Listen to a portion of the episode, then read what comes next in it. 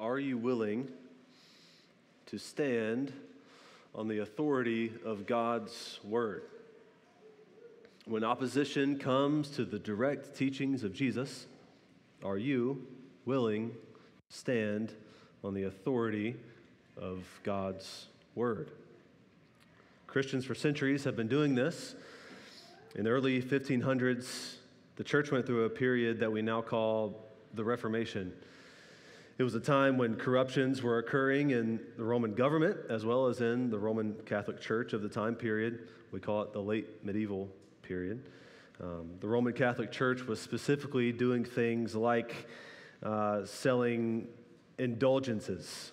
Essentially, these were things that they would sell in exchange for spiritual blessings and more rewards in heaven. So it's meant that someone could buy with money spiritual things. Now, for us, we hear this, you know, we think, or I hope we would think, that this error is obviously wrong. It's the kind of teaching and other kinds of corruptions like it uh, that revealed a deeper issue. It wasn't just about indulgences, but it was a deeper issue of authority, indeed, what their ultimate spiritual authority was. Like, where did they find their very foundation of belief? When they looked for, when they asked the question, What do we believe? and how should we live, here's what they would say We will obey the Bible plus the Pope. And they would both be on the same plane. So when you're trying to ask a question, what do we believe? The Bible had the same authority as a Pope. We would deny such things as that. so they had the same spiritual authority. It was guys like Martin Luther and several other reformers who would stand against such spiritually destructive beliefs. So our beliefs do not come from man, but they come from God, and they come from God alone. And we know that God has spoken authoritatively through his word and through his word alone. Martin Luther wrote extensively about this throughout his ministry, even before the Reformation, and he specifically talked about how someone enters into a relationship with God. He would say it's by faith alone, by grace alone, through Christ alone, upon the word of God alone, and all of this is to the glory of God. That's what we would believe. In 1950, and sorry, not 19, in 1521, the breaking point of the Reformation would happen he was put on trial, and before the emperor of Rome, he was asked to recant these beliefs, to say, I no longer believe them anymore. If he did not do this, it would essentially mean that he would be excommunicated from the church, he would lose his social position, and he would become an outcast. He was a lowly German monk, and he stood before the Roman emperor. So, in a sense, his very life was at stake. So think about how you would feel in such a moment like that. He felt the weight of the time and the moment upon him. And when he was asked to answer what he would do, here's what he said My conscience is a prisoner of God's word. I cannot and I will not recant. For to, disobey one's conscience is neither just nor safe. God help me, amen. So Luther, by saying something like that, would stand. Now, the question for him was whether or not he would stand firmly on the authority of God's word alone. And for us, in our world today, the question is the same Are we willing to stand on the authority of God's word alone? This morning we'll be in Acts chapter 22 verse 30, and this bleeds over into chapter 23. So today we're in Acts chapter 23, verse 30. We'll go all the way to Acts chapter 23, verse 11. Now, if you don't have a Bible, you should find a Pew Bible around you. There's some hardback black Bibles around you. You could find this passage on page 932. And if you're here with us today and you don't own a copy of the Bible, we love to give out Bibles just as a gift for you. Uh, as you walked in, you might have noticed there's some bookshelves. There's some Bibles over there. If you don't own a copy of the Bible, we'd love for you to have one of those. So just accept that as a gift from us. Take one of those as you go. Uh, but for now, feel free to use the one that's located around you and join me as we read our passage for today in Acts, at the very end of Acts chapter 22.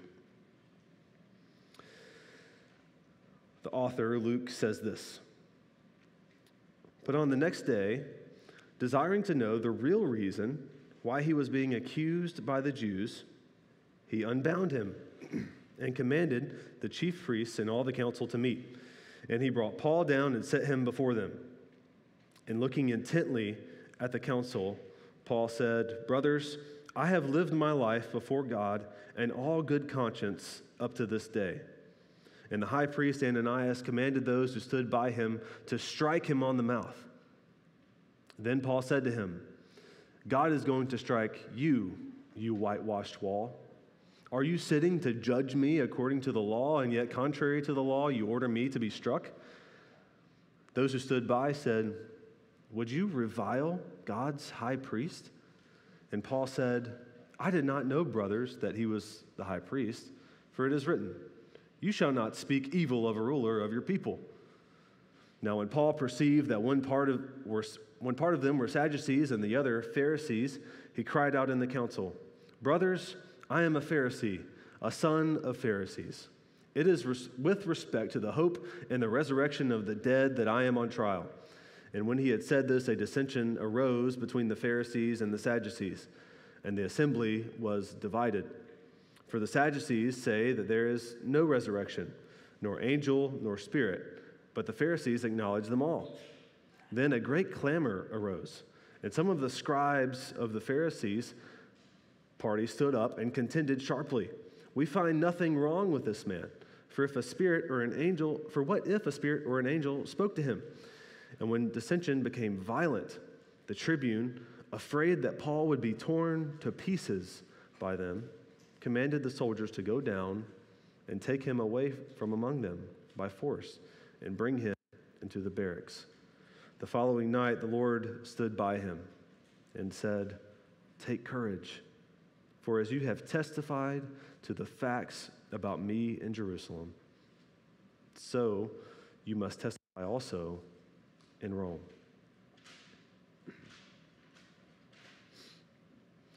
You'll notice that Paul here has found himself in quite the mess. Now, if you're just entering into this passage, you're probably quite confused and you probably have a few questions. I know I did when I first just read this passage. Like, I would ask, why is Paul being slapped? And what's a white wall got anything to do with what's going on here? And why is everybody so angry? Okay, those are reasonable questions to ask. Come to a passage like this, it's helpful to know the context of what's going on so that we can answer such questions. Maybe you had the same questions as you read through. I did. Uh, well, the Roman commander, or the tribune as it's called here, is trying to find out the same thing. He's trying to figure out the answer to these questions as well. He's trying to figure out why Paul is being so adamantly accused by the Jews. And it's understandable why he would feel this way. When the Roman tribune, this is the commander of the people, first found Paul, he had been violently beaten by a mob of people, very angry at Paul. And he just comes in and, and arrives on the scene. When he asked the crowd what happened, the text tells us, you can look in chapter 21, verse 34, it says this Some in the crowd were shouting one thing and some another, and he could not learn the facts because of the uproar. So this crowd is just going wild. And they continue to violently attack Paul, so they take Paul and they put him into custody in a Roman, in some Roman barracks. So there, the Roman tribune assumes that Paul's done something very seriously wrong. And it's probably right for him to assume this. So while he's in the, bar- in the barracks, the tribune asks him, Are you a, one of these Egyptian revolutionaries? Well, that sounds, I guess it was reasonable to him. And Paul just claims, No, I'm, I'm a Jew. these people are attacking me. A little later, Paul asks to speak to the crowd, and so Paul gives a speech to them. And then this only serves to stir them up even more. They get more angry at Paul and they shout to put him to death. So the tribune then brings Paul back into the barracks. The Roman tribune still has no answer to why everybody's going so crazy. And this time, because the tribune is just trying to get an answer, they say, oh, well, maybe we should just flog Paul ourselves, figure out what's going on. I guess it sounded reasonable to them. I don't know. He wants to know why the crowd's been shouting at him like they have, but then Paul reveals that he's a Roman citizen. So apparently, it's not lawful for Roman citizens to be flogged or to be bound, to be put into custody like Paul was. And the tribune, he recognizes, well, I've just done both of these things, so he's kind of afraid at what's happened. So, with nowhere else to go, that's where we find ourselves in this passage. He resorts to getting together this council of people among Jews. They're called the Sanhedrin. And maybe they can find out why everyone is so angry with Paul. So, this is where our passage begins. Paul's body has been broken down, as we've seen through all the violence. But as we'll see, even though his body has been broken, his will and his gaze is powerful and bold. He follows the very footsteps of Jesus, who also went into trial before the Sanhedrin. So, as we work through this passage, here's our main point. And what I hope we'll see in this passage, what I hope is the main point of this message, it's this. As we stand for Jesus at his word, Jesus stands with us. As we stand for Jesus at his word, Jesus stands with us. So we'll have two main points this morning following this very same pattern. But before we expound those, I just want to show you briefly where this idea comes from. Because we're going through a narrative, it's kind of difficult to figure out where you would find these kinds of things. So I just want to help us. It's not immediately obvious, but there's details in the narrative that help us get there. So, first, I want you to notice, you can look down in your Bibles, we have two different settings in this passage. So look in verse 30. Notice how it says, This is the next day. So we're in the daytime. And Paul is brought before the chief priests and councils at this day. This would have been the gathering of what we call the Sanhedrin. The second setting, you can scan down and look in verse 11. Now, notice it says the following night. So here, Paul apparently is alone inside the Roman barracks after going through all this. So you notice there's a shift in the time of day, you see. Now, next, I want you to notice something else. There's two instances for the word stand. At the end of verse 30, if you have a ESV translation of the Bible, it says that the tribune brought Paul down and set him before them. If you have an NIV translation of the Bible, I think it actually preserves the original meaning of the word there. It says that the tribune had him stand before them. So Paul is standing before the Sanhedrin, and he's about to go through a trial of sorts. And then, scan down again at the end of the day, in the nighttime, notice who's the one standing. Who do you see? It's the Lord Jesus who is standing there in verse 11. So we have two settings and we have two people standing. Now, we should ask the question what should we be asking as we approach this text? As we approach this text, if we're just reading through this passage, what would be the question that's on our mind? Well, our question would be the same question as the Roman tribune. We're left wondering when he is going to have his question answered about what's going on with this Paul. So, again, in verse 30, we see that the Roman tribune desired, it says, to know the real reason why Paul was being accused by the Jews. So, why is Paul such a lightning rod? He just shows up and things go crazy. He wants to know why this is going on. Why is this man so controversial? He will get this question answered within the passage. But before we get there, let's see our first point. The first is this stand for Jesus at his word. Stand for Jesus at his word. Now, I'm taking the text and applying it directly to us. We should do very much the same as Paul would do. Stand for Jesus at his word. We see this from verse 30 all the way to verse 10. When Luther was put before the emperor of his time period, he had, this, he had that choice, remember? Would he stand for the authority of God's word, or would he allow something else to take the place of God's word as the authority in his life? He came to a tipping point. Now, friends, I mentioned earlier, we face this very same question, and perhaps more often than we would expect in our lives. In the first place is not outside of us, but inside of us, in the place of our hearts. Will we stand for Jesus at his word in our hearts and in our lives? We, we must stand with Jesus with a clear conscience. That's the first subsection of this first one. So look in verse 1 with a clear conscience. It says about Paul, says this, in looking intently at the council. Now I just love this about who Paul is. He might have been beaten, but he's not broken. He peers with firm resolve directly at this council. Now he's on trial, but he's not backed into a corner. He's speaking directly to them. So the text continues. Paul says, Brothers, I have lived my life before God in all good conscience up to this day. So here, Paul proclaims with boldness that he's lived his life with a clear conscience. He has fulfilled his duty before God as a messenger of the gospel, but this is uh, also the answer to the charge that the crowds have been putting on him. So we see back in uh, chapter 21, verse 28, they accused him of something. They accused him, it says there, of teaching against the people the law in this place. So this is talking about the Jewish religion in general. Now, Paul sees the Jewish religion as a fulfillment, or the Christian religion as a fulfillment of the Jewish religion. So he's not speaking against them, he's actually living in fulfillment of them. So Paul responds, he just says, By no means. I've been blameless according to all these things. And so we continue in verse 2. The high priest Ananias commanded those who stood by him to strike him on the mouth. Okay, so why is the high priest so angry with Paul? Well, it's because he's offended at his statement. Paul has said one sentence and he's immediately rebuked as if he's a liar. I think the high priest is offended because he thinks Paul, indeed, has not been blameless in his character. So let's continue reading verse 3. Paul said to him, God is going to strike you, you whitewashed wall. Are you sitting to judge me according to the law, and yet contrary to the law, you order me to be struck?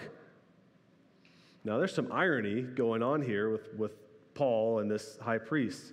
See, the high priest was supposed to be the representative of God to the people and the representative of people to God. Yet at the very moment he rebukes Paul for being a liar, he himself breaks the law by striking Paul. So he's the one who's actually breaking the law here. So in reality, Paul wasn't the one lying, it was the high priest. So Paul was blameless. Therefore, Paul rebukes him. He defiantly responds, God is going to strike you, you whitewashed wall. Now, this is a curious, curious statement, right? I mean, what's going on with something like this? And I think there's a couple of things going on here. By saying that God is going to strike him, Paul is pronouncing God's judgment on this high priest. And since the high priest is living in direct opposition to God's law, he himself is the one who will be struck. The high priest is one who will be judged by God.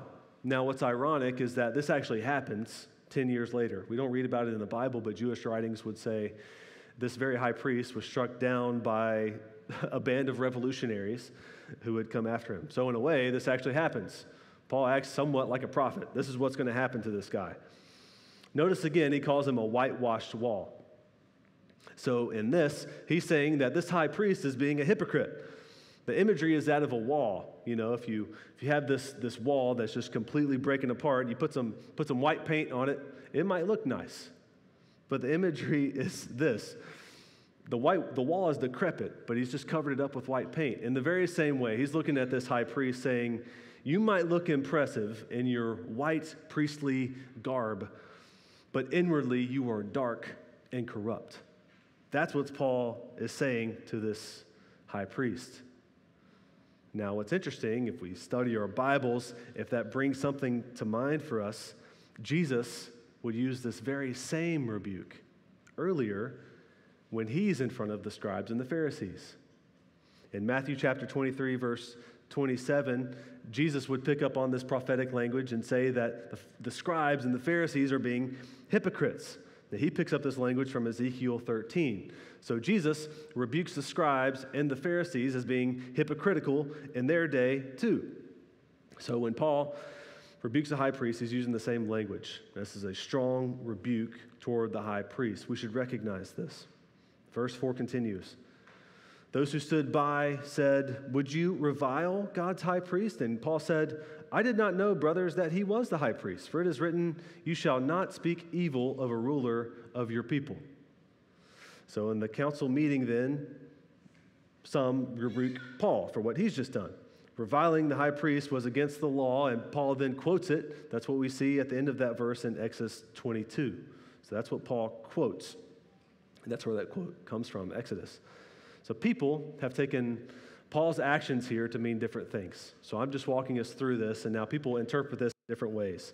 Some speculate they think Paul might himself be in sin here. He's doing something wrong. So they would speculate that he actually didn't know that Ananias was the high priest. Um, he had been gone for a while. You know, he was on missionary journeys. They think he might actually be apologizing to him here. Others think that Paul actually didn't know who gave the orders for him to be struck. So we know that Paul's eyesight wasn't very good, so maybe they speculate he couldn't see very well in the room, and so I don't know, I think that's pretty speculative. But what I think this passage is making very clear to us is this that Paul is being accused of disobeying Jewish laws when in reality he's the only one upholding them. So I think Paul, when he responds to the high priest, is being somewhat sarcastic. Paul is making known that he knows who the high priest is. And the high priest himself uh, was one that he was going to present himself to. Here, I think we're seeing that Paul is respecting the office of the high priest. He's seeing the man who's there, but he's not respecting the man who's in the office of high priest. So he essentially says, I did not think a man of such standing as this should, should give orders that you've given. I didn't think such a man could even be a high priest. So Paul submits himself, even as he's speaking to the authority of God's word, and he calls out the high priest for not doing the very same thing himself. Now, I think it's worth stopping here for just a moment. Remember, we're standing for Jesus at his word. And earlier, I said that standing for Jesus starts in our own hearts in our own conscience. As we see Paul making such rebuke to the high priest, he does so with a clear conscience himself. So this is a battle. But the battle is not outside of us, but inside of us. It's a battle for your own purity of life. Before we battle to opposition, before we battle opposition to God outside of us, we should battle opposition to God inside of us. Now, I think the Puritan Richard Sibbes for helping me to see this. He says this, and he just says it eloquently, so I'm going to quote him. This then we are always to expect that wherever Christ comes, there will be opposition. When Christ was born, all Jerusalem was troubled. So when Christ is born in any man, the soul is in an uproar. And all because the heart is un- unwilling to yield itself to Christ and his rule. So, just as Christ faced opposition in the world when he came in the flesh, he faces opposition in our hearts when he enters, when he enters by his spirit. The Bible tells us this. It says, The heart is deceitful above all things. Who can understand it? The prophet Jeremiah said that in chapter 17 of his book. So, our first stand for Jesus must be against not others, but our own sin. It should be inward. Now, if you're here this morning, I'd like to ask you, you are here, so I'm going to ask you, have you dealt with your own sin? Your own rebellion against God? What Alex talked about just a moment ago. Now, if you're here, you recognize your sin, you're, you're burdened in your heart, and you feel like you need to be released from such a burden. I want it to be clear today that Jesus welcomes you.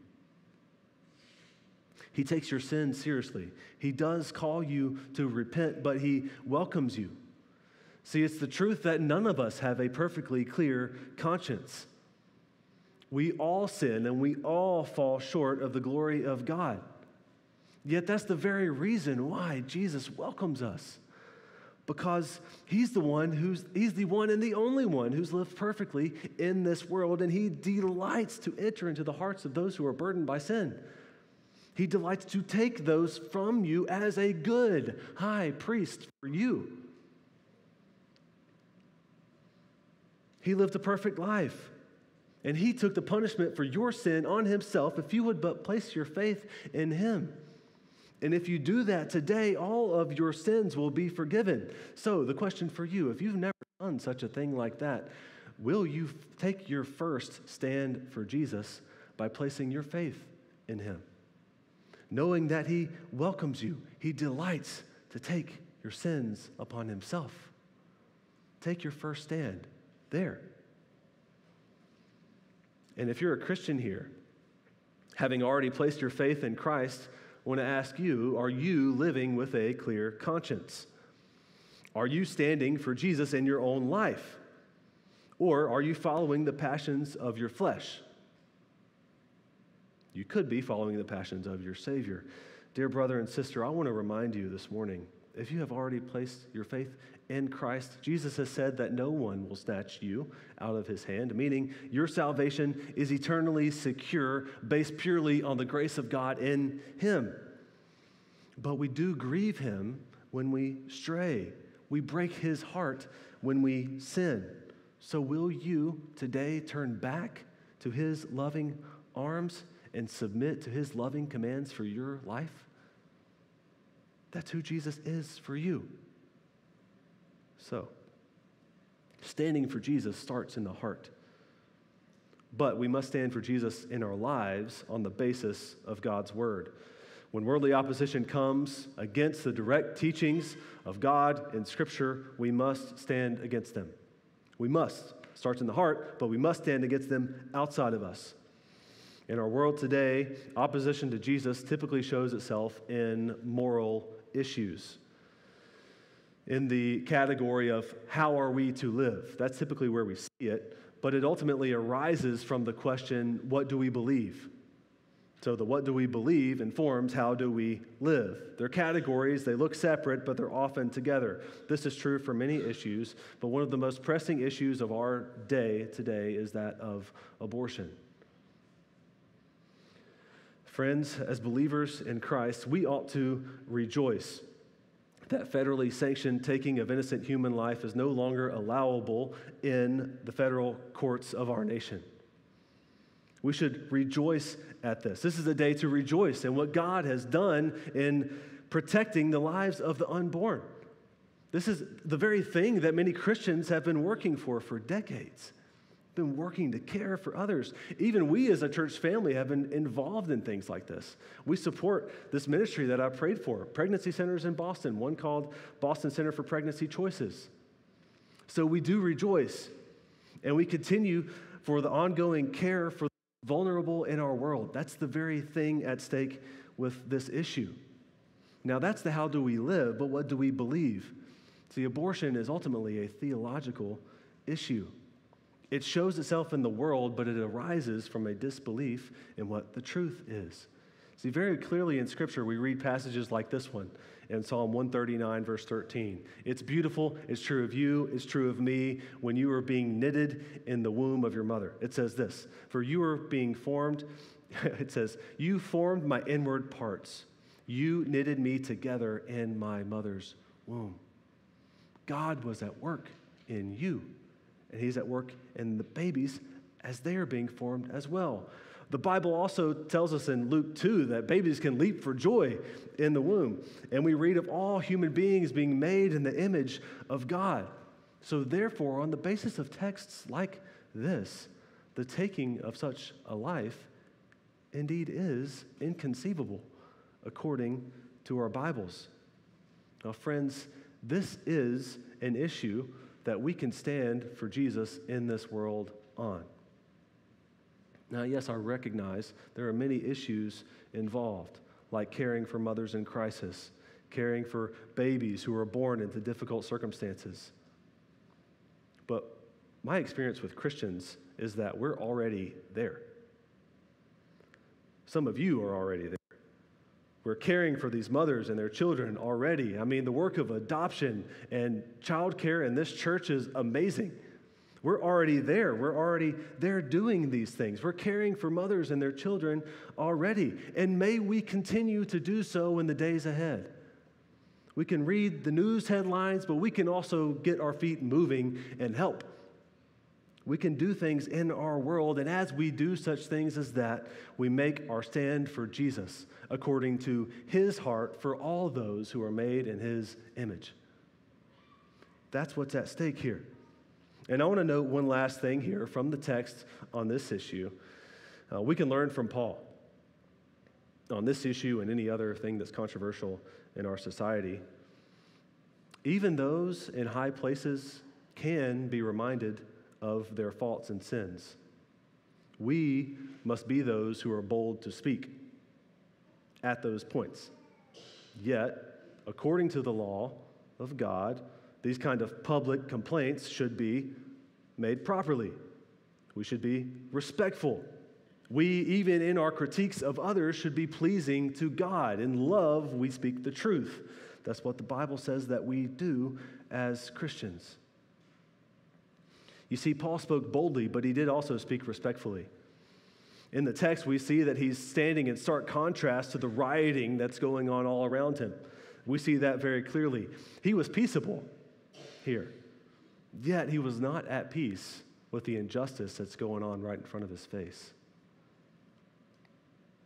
So let us be careful to live out our beliefs in the world and not live out things that are contrary to them. We should start with the Word of God, then apply it to our own hearts, and then apply it outwardly in our lives. The order is important. It's important for our faithfulness of God to God, and it's important for our faithfulness to our neighbors as well. So, may we stand for Jesus with a clear conscience. That's first. Secondly, may we stand for Jesus with a clear message. We see this in verses 6 through 10. So, moving through this quickly. We finally see an answer to the question that the Roman tribune brought up.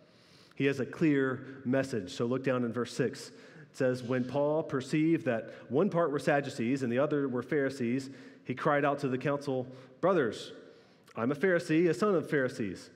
And it is with respect to the hope of the resurrection from the dead that I am on trial. So we get the answer to our question here. Why is Paul such a lightning rod?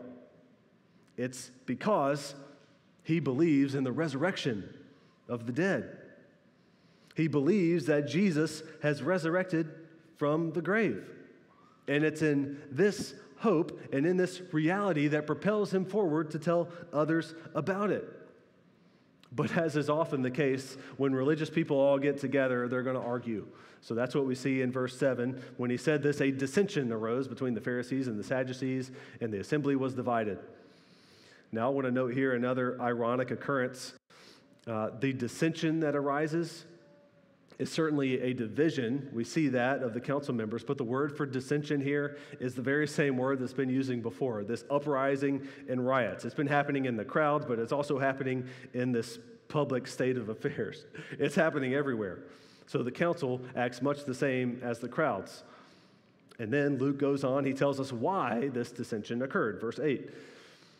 For the Sadducees say that there is no resurrection, nor angel, nor spirit, but the Pharisees acknowledge them all. So we see here that Paul is a master at reading the crowd. He's noticed that there's a theological division between the Sadducees and the Pharisees, and he capitalized on it. So this defense, it certainly results in a division. But I suspect that Paul's purpose wasn't just that he would divide the crowd, but that he would again show that he's being upright in what he's doing. He's showing that I am indeed Jewish. After all, the resurrection is found in the Old Testament. And he's just showing that in those texts, those are authoritative as well. And the Jews should see these kinds of things. Yet, they don't see that the promise of a resurrection body, though they believe in it, did come true in Jesus. They missed out on that. They completely missed the point. So, look what happens a great clamor arises. and then the Pharisees, they stand up, they contend sharply, and they're like, there's nothing wrong with this man. So, in the midst of all of this, you got this division and there's all kinds of chaos. So, then all of a sudden, the Pharisees are in support of Paul. They're like, what a crazy turn of events is going on here. So Paul used an argument, notice here, from the resurrection to get the Pharisees to support him. And they even leave open the possibility that a spirit or an angel even might have appeared to him and told him these kinds of things. But notice what they miss. What did appear to Paul? It was Jesus back in Acts chapter 9, but they had denied that very reality. The Son of God had revealed himself to them, but they don't leave open that possibility, they leave open any other possibility. So, this is what leads us to the climax, what I see as the climax of the passage. The dissension becomes violent in verse 10. The tribune, he sees this and he's afraid that Paul would be torn to pieces by them. Now, what happens? Now, to this point, that we're going through the passage and we're wondering, it seems like the absolute worst is about to happen. I mean, someone torn to pieces? Another group of people, these supposedly the distinguished ones, are violent against Paul and they even threaten to tear him to pieces. As we read this, we remember things that happened to Stephen back in Acts chapter 8, brutally murdered for his testimony about Jesus. But memories of Jesus' own trial come up as well. It was before this very trial that Jesus was condemned to die on a Roman cross. We read about this in Luke chapter 21. So we ask the question Is Paul going to suffer the same fate? And it seems as if everything is lining up so that this would indeed be the case. Paul has stood for Jesus at his word with a clear message about the resurrection. And it is precisely the truth of the resurrection that's dividing the crowd. And it should have been their saving grace, but ultimately it just leads to severe consequences for Paul. We ask the question when we arrive at this moment in the passage might Paul also die? Now, friends, I would like to say that it's unlikely that many of us will end up in a situation like this in similar circumstances, uh, but each of us should ask this question do I know the clear message of the gospel? Do you know it? And you could ask yourself could I stand for Jesus with such a clear message as Paul's? It's worth asking yourself this question. So, if you had to share the truth that would lead someone to salvation in eternal life, could you do it? Now, if you worry about this, I want you to know that this is a great place to have that conversation. We love to talk about this. I would, in fact, be delighted to talk to you about this very thing. But even before you have a conversation with someone else, I want you to consider reading a couple passages in the Bible. There are some passages in the Bible that give you the complete, uh, succinct, and clear presentation of the Bible. So you can read passages like these Ephesians chapter 2, verses 1 through 10 tells you the complete, succinct version of the gospel Ephesians 2 1 through 10. Or Titus chapter 3, verse 3 through 8, tells you the succinct story of the gospel. Or you want something even shorter 1 Corinthians chapter 15, verses 3 to 4. These passages are things that we can know, we can remember, so we can be confident that we know the gospel message, one that saves us, but that can also save others. But I'd also like to recommend to you a book that we have. You walk by it when you come to church every morning. There's a book out in the lobby called What is the Gospel? I encourage you, grab that and read it. It'll be very helpful to you, and uh, I think you would find it uh, very encouraging and helpful as you consider the gospel for yourself. But for some of us, uh, we do know the gospel message. So the next step for you, and the question for you is not could you tell others, but would you? Would you tell the gospel to others? If you were in a situation like this, would you say the same thing he did? Would you stand for Jesus in this same way? See, here we ultimately find out that Paul does not suffer the same fate as Jesus or Stephen. And as we all wonder if he's going to get torn to pieces, he's amazingly saved yet again. But look who steps in it's the Roman soldiers, the Roman tribune. Look down at the end of that verse. The tribune commanded the soldiers to go down, take him away from among them by force, and bring him into the barracks. So we reach a resolution. But the question we should ask is why did Paul not die here? When Jesus stood before the Sanhedrin, he was falsely accused, and yet he was brutally beaten and violently crucified on a cross. Why did that not happen to Paul? Why was Paul not torn to pieces? After all, didn't Stephen do that very same thing? It happened to him. And Paul was one standing there watching this happen to Stephen. Well, the passage ends and it tells us why. And as we've seen Paul stand for Jesus at his word, we see in conclusion Jesus standing with Paul. So, similarly, we can see that as we stand for Jesus at his word, Jesus will stand with us as well. So, the second last point of the message in verse 11 Jesus stands with you. As we stand for Jesus at his word, Jesus stands with us. So, I want you to know that Jesus stands with you. Look at this last verse. The following night, the Lord stood by him and said, Take courage. Take courage. Did you know that God would say that to you in the dark moment of your soul? Take courage. I'm with you. It was a dark moment of the soul for Paul. He'd been beaten and bruised, and yet the Lord standed with him. Now, church family, we've gone through a pretty dark season ourselves, have we not? This morning, I'm preaching to you, but it wasn't supposed to be me. Aaron was supposed to be here preaching to you this morning. But if there is a truth that can comfort us in the midst of nights of the soul like this one, it's the reality that we see here. Jesus stands with us, and Jesus stands with you. What greater comfort can we have than this? And what greater comfort than can we have in knowing that Aaron is in the uninhibited presence of Jesus right this moment? If we wonder where Aaron is, that's where he is.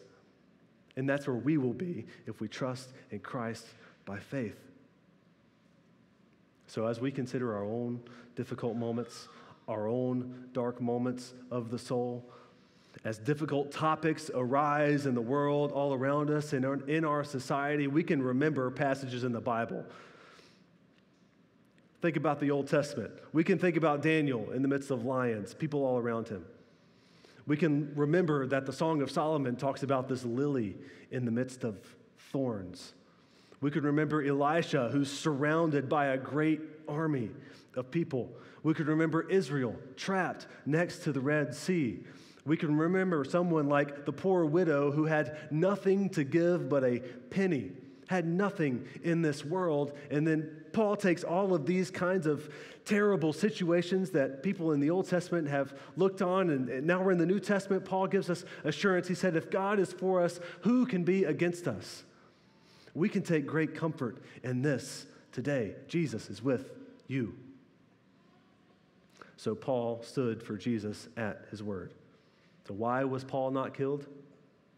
The point, I believe, here is theological.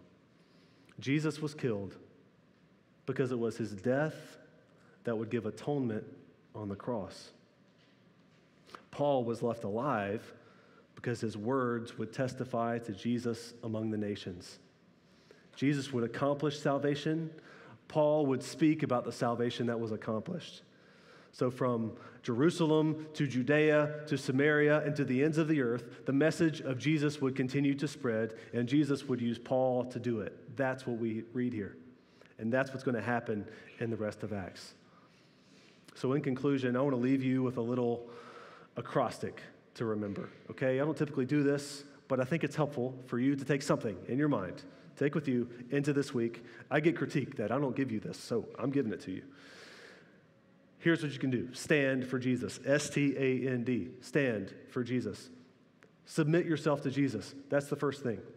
Submit yourself to Jesus. That's the first thing we talked about. If you're going to take a stand for Jesus, take a stand for Him in your own heart against your own sin. Submit yourself to Jesus. T, tell others about Jesus.